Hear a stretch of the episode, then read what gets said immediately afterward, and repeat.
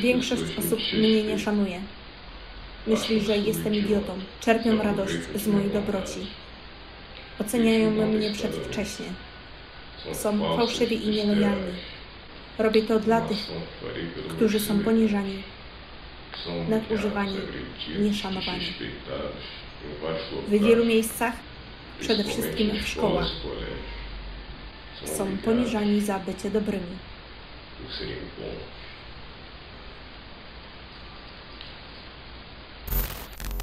Witajcie kochani, serdecznie Was witam w kolejnym odcinku brazylijskich spraw kryminalnych. Witam wszystkich tubylców i tych, którzy dopiero rozważają subskrypcję mojego kanału, bo to tylko Wasz wybór, z kim chcecie spędzić ten czas, bo ja na przykład chętnie poświęcam swój czas moim subskrybentom, tworząc filmy i będąc z Wami w kontakcie w komentarzach. Możecie również wpaść na mojego Insta a jeżeli lubicie moją pracę odrobinkę bardziej, to możecie mnie wesprzeć na Patronajcie. Dzisiejsza sprawa jest jak zawsze jedną z najbardziej rozpoznawalnych w kraju, ale ta dzisiejsza dotyczy młodego zabójcy i ma miejsce w szkole. Jest to historia, która wzburzyła cały naród, ponieważ chociaż na przykład w Stanach Zjednoczonych takie przypadki miały miejsce już wcześniej, to ta była pierwszą tego rodzaju w Brazylii. Sprawa w tym roku obchodzi swoje dziesięciolecie. No to zaczynamy.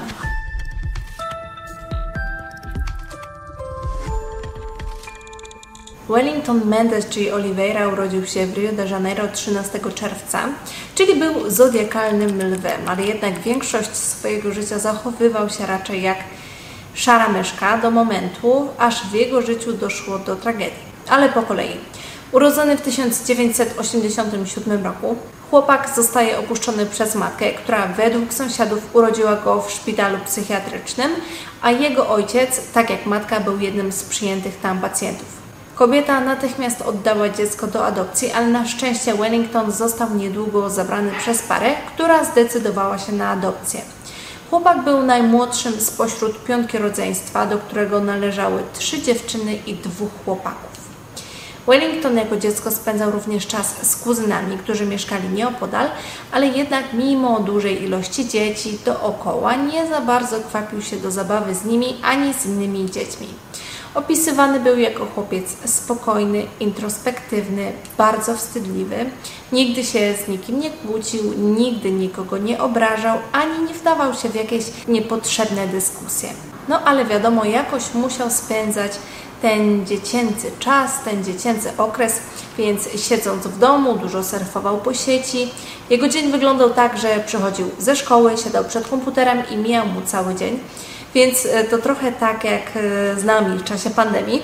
Chłopiec zawsze chodził ze spuszczoną głową, nie lubił brać udziału w zabawach z rówieśnikami. I na przykład jak dzieciaki wychodziły na ulicę i grały w piłkę czy skakały na skakance, no to wtedy Wellington zawsze siedział w domu. Nie wiem, czy pamiętacie takie dzieciaki, co to zawsze jak się je pytało, czy wyjdą się pobawić, no to nigdy nie chciały, zawsze siedziały w domu. No to właśnie taki był Wellington. Chłopak przez to nie miał zbyt wielu przyjaciół, a w nastoletnich latach też nie udało mu się stworzyć żadnego związku. W szkole znajomi opowiadali, że nie brał udziału w pracy w grupie, zawsze prosił swoich nauczycieli, aby ci pozwolili mu pracować samemu, Dlatego też po jakimś czasie niektórzy nauczyciele już po prostu wiedzieli, że chłopak będzie pracował sam bez pomocy kolegów i nawet go już o to nie pytali. Jedna z jego koleżanek z klasy wspomniała w zeznaniach, że Wellington podczas rozmowy z nią powiedział, że jest bombowym mężczyzną i że kiedyś wysadzi tą szkołę w powietrze. Depresyjnego zachowania Wellingtona można upatrywać w jego dzieciństwie, a raczej w tym, że został opuszczony przez swoich biologicznych rodziców. Ponadto znajomi w szkole naśmiewali się z niego, że chłopiec został spłodzony w ośrodku dla chorych psychicznie, więc to nie był tylko jeden czynnik, który wpływał na jego samopoczucie i samoocenę. Rodzina, która zaadoptowała Wellingtona, była w rzeczywistości jego dalszą rodziną, więc to też nie było tak, że adopcyjni rodzice pojawili się z przypadku. Sąsiedzi wspominali jednak, że Wellington nie był jedynym dzieckiem kobiety, która go urodziła, ponieważ była widziana w ciąży wiele razy i za każdym razem oddawała dzieci do ośrodków albo przekazywała je innym rodzinom, aby te zajęły się noworodkami. W miarę upływu czasu chłopak dorastał i nie wyglądało na to, żeby przechodził bunt młodzieńczy. Jako nastolatek uczęszczał do Królestwa Świadków Jehowy wraz z rodzicami. Zawsze był schludnie ubrany, zawsze nosił białą koszulę włożoną w spodnie, w dłoni trzymał książkę do studiowania religii. Kiedy rodzice zatrzymywali się na ulicy w drodze do królestwa, chłopak powoli sam sobie szedł, tak żeby za bardzo nie uczestniczyć w rozmowie, ale szedł takim powolnym krokiem, żeby też rodzice mogli zdążyć go dogonić. No i tak Wam opowiadam, że ten chłopak to taka cicha szara myszka, że nawet nie piśnie słówka, nawet jak się z niego naśmiewali, ale jak pewnie się spodziewacie, nic dobrego z tego powstrzymywania negatywnych emocji nie wyszło. Bo wiadomo, że każdy człowiek potrzebuje bronić swoich granic, a jeżeli ktoś ich nie broni, to później nagromadzona złość może się ukazać w najmniej spodziewanym momencie. Właśnie tak samo jak on powiedział, że jest bombowym mężczyzną i kiedyś wysadzi tą szkołę. Niestety w 2010 roku adopcyjna matka zmarła, a dwa lata później chłopak stracił również ojca. I to był moment, który sprawił, że chłopak jeszcze bardziej oderwał się od znajomych i od rzeczywistości. Zamykał się w pokoju, nie chciał z nikim rozmawiać. Był to też moment, w którym chłopak skończył szkołę i od jakiegoś czasu miał już stałą pracę. Generalnie nie miał tam żadnych problemów. Był punktualny, wykonywał swoje zadania bardzo dokładnie, ale wraz ze śmiercią najbliższych chłopak zaczął pojawiać się w pracy coraz rzadziej i w końcu z niej zrezygnował. Znalazł kolejną, którą znów zmienił i później to samo, ale ostatecznie zatrudnił się w fabryce żywności. Na początku pracował na najniższym stanowisku, ale dobrze sobie radził, no i dostał awans. No i tutaj pojawił się pewien problem, ponieważ żeby pracować na tym stanowisku, musiał komunikować się z kolegami z innych sektorów. No a po tylu latach traumy i niedostatecznym rozwoju umiejętności komunikacyjnych, chłopak nie za bardzo sobie na tym stanowisku radził. Był płochliwy, nieśmiały, więc jego produktywność też była raczej niska. Chłopak nie czuł się tam dobrze i poprosił o zwolnienie. Po tym jak zrezygnował z tej pracy, zupełnie zamknął się na świat. Życie i swój cały czas poświęcał na gry. Takie gry typu strzelanki, gdzie można ewentualnie komunikować się z innymi graczami online. Tamtym momencie jego starsza siostra Rosalind odwiedziła go w domu, ponieważ dom po śmierci rodziców właśnie został przepisany na chłopaka, na Wellingtona. No i zauważyła, że wszystko było wyjątkowo zaniedbane wraz z chłopakiem. Wellington się zmienił, zaczął nosić długą brodę, w ogóle się nie golił. Ta broda była naprawdę długa, w ogóle nie wychodził z domu. Trawnik był zarośnięty. Sąsiedzi w ogóle myśleli, że tak naprawdę to nikt tam nie mieszka w tym domu. Jego brat powiedział, że chłopak zaczął terapię psychologiczną, ale nie potrwało to długo i Wellington bardzo szybko z tej terapii zrezygnował. No wiadomo, chłopak był dorosły, nikt nie mógł go do tej terapii zmusić, mimo szczerych chęci jego rodzeństwa. Najbliżsi wiedzieli, że Wellington nie radzi sobie najlepiej i że jest bardzo zamknięty, ale nikt nie spodziewał się, że 23-letni młodzieniec zdolny jest do czynu, który zmieni życie nie tylko jego, ale również wielu innych niewinnych osób. 7 kwietnia 2011 roku o godzinie 8.30 rano Wellington wybrał się do szkoły Tasso da Silveira, znajdującej się w Rio de Janeiro. Nie była to jednak szkoła, do której uczęszczał jako młody chłopak i w której się uczył jako nastolatek. Wellington, kiedy pojawił się tego dnia w szkole, był schludnie ubrany, jego broda już była gładka, był zupełnie ogolony. Wszedł spokojnym krokiem do budynku i udał się do sekretariatu, gdzie przedstawił się jako nowy wykładowca. Pod paskiem spodni jednak ukrywał dwa pistolety, jeden kalibru 38, a drugi kalibru 32. Następnie udał się na drugie piętro i tam bez pukania, bez uprzedzenia wszedł do klasy, w której odbywały się zajęcia języka portugalskiego. Tego dnia w szkole znajdowało się 400 uczniów, a sala, do której wszedł, była pełna i przed tablicą stał nauczyciel. Od razu wyciągnął obie bronie i zaczął strzelać w stronę uczniów. Najpierw trafił dwóch chłopców w ich ramiona i nogi, strzelał również w stronę dziewcząt, ale jeżeli chodzi o dziewczęta, to mierzył bezpośrednio w ich głowy. Kiedy brakowało mu amunicji, ponownie ładował pistolety, dlatego udało mu się wystrzelić z broni aż 30 razy.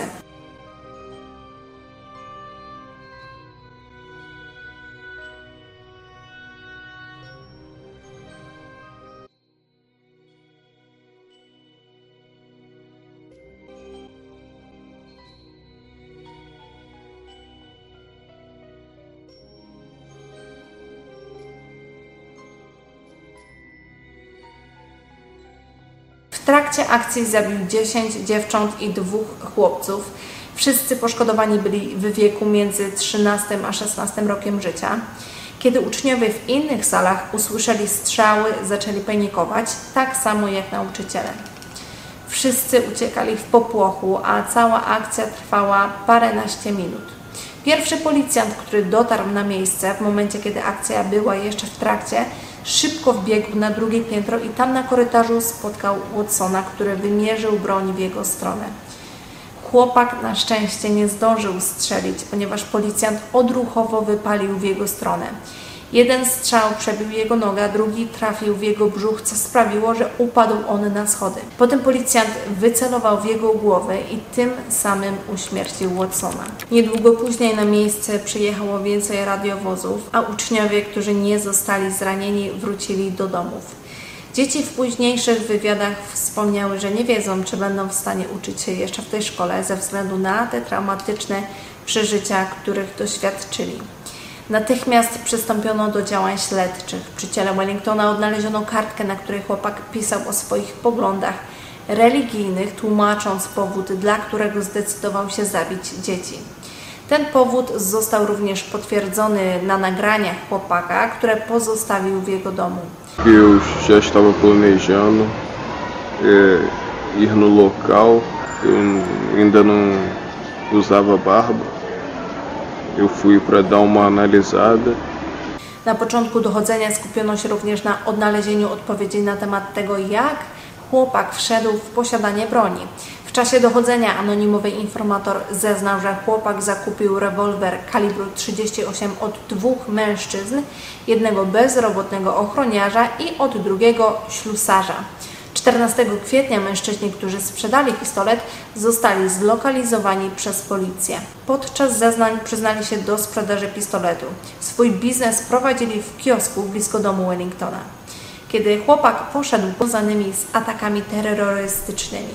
Oczywiście takie zainteresowania nie muszą o niczym świadczyć, ale akurat w tym przypadku trzeba było sprawdzić, czy rzeczywiście było coś na rzeczy. Zatrzymani mężczyźni od początku wykazywali skruchę i żałowali, że sprzedali ten pistolet. Powtarzali, że nie mieli pojęcia, że chłopak ma zupełnie inne plany. Jeżeli jednak chodzi o drugi rewolwer, do dziś nie dowiedziano się, gdzie udało mu się go zdobyć.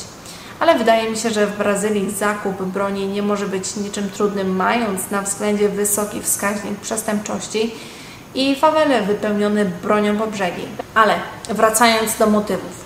Pojawia się wiele teorii. Jedna z najczęściej wspominanych praktykował islam, że modlił się cztery razy dziennie i medytował po to, aby w przyszłości mieć możliwość odwiedzić kraje muzułmańskie. W notatkach odnaleziono również informacje na temat dwóch islamistów, z którymi rzekomo chłopak utrzymywał kontakt i napisał, że dzięki tym znajomościom prawie uczestniczył w ataku terrorystycznym z 11 września.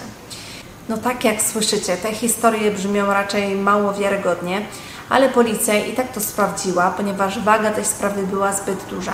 Rodzina zeznała, że chłopak nie miał nic wspólnego z takimi osobami. Również po przeszukaniu jego urządzeń nic nie znaleziono.